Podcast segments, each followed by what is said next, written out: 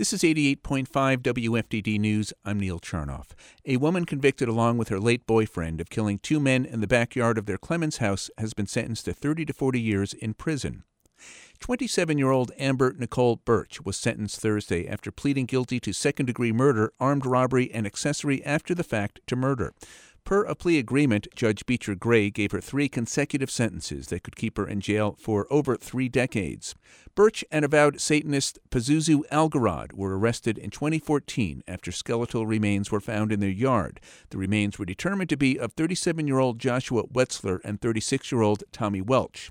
Forsyth County prosecutors say Burch helped bury Wetzler after Algarad fatally shot him in July 2009. They say Burch shot and killed Welch in October 2009.